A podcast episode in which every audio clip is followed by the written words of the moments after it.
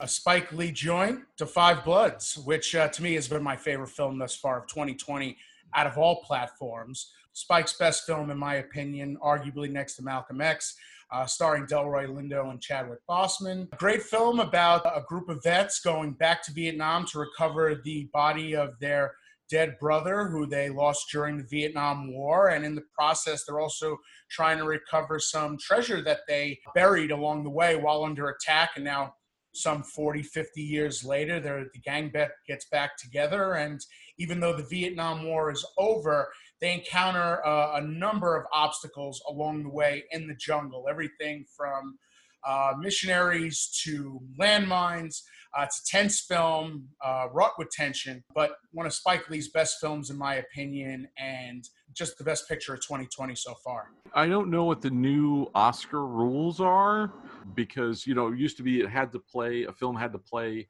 in a theater for a certain number of weeks, at least on the coast. But now I think they've thrown that out the window. I believe uh, because of uh, quarantine and lockdown and coronavirus and all that, the, a film like *The Five Bloods is up for Oscar contention.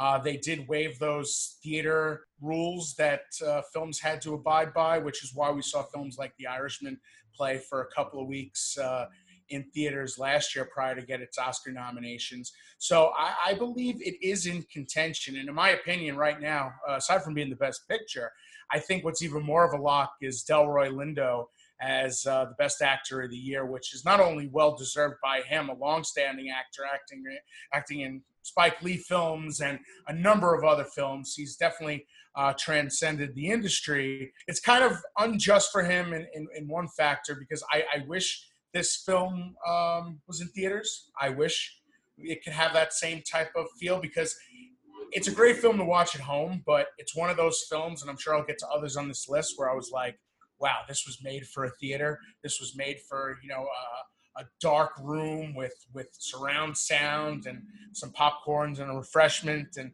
and just uh, you know something you're supposed to encounter with uh, other audience members. But uh, yeah, he uh, he really did steal the show. The perform- performances are great all around. Aside from uh, Lindo, I mentioned you have Chadwick Boseman, you have uh, Clarke Peters, but yeah, Delroy Lindo really steals the show. I hadn't seen him in a while, um, mm-hmm. You know, I had seen him in, in a bunch of he's been, been in a bunch of Spike Lee films.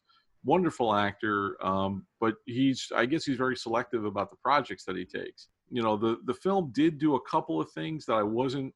I was a little bit like wondering about, like, and I and I thought they were they kind of stalled the movie a little bit, and I I wish I don't know. It's it, it's a little rhetorically heavy. I guess yeah, that's the way to put it. And, that's a good and, yeah.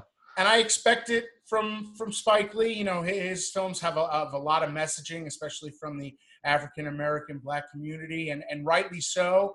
Um, yeah, uh, in typical Spike fashion, a little things were you know hammered. You know, the nail was hammered on the head a little too much and a little over the top, but that that also goes along with Spike's filmmaking. So while I thought it detracted a little bit, I think the messaging is important and it is you know customary for Spike. So I didn't feel like he swayed away from any of his uh, um, typical leanings. Yeah, this is this is definitely one of the most Spike Lee films I've ever seen.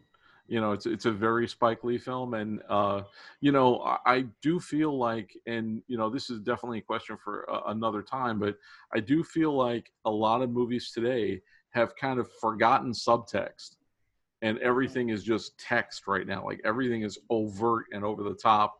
Uh, Spike can get away with it. Most directors can't. Mm-hmm. Uh, I would like to see a return to subtext at some point, but I also do feel like, given the time, maybe we need this. Maybe there. I don't need it. You don't need it. But there are probably people out there who needed to hear this out loud. You know what I mean? You know? we talk about this from a, a film perspective. You know, does it take away from the film? Not that you know the messaging isn't needed and it's it's over the top in that fashion but just when you look at the film as a whole it could detract from that overall impact strictly from a critical film perspective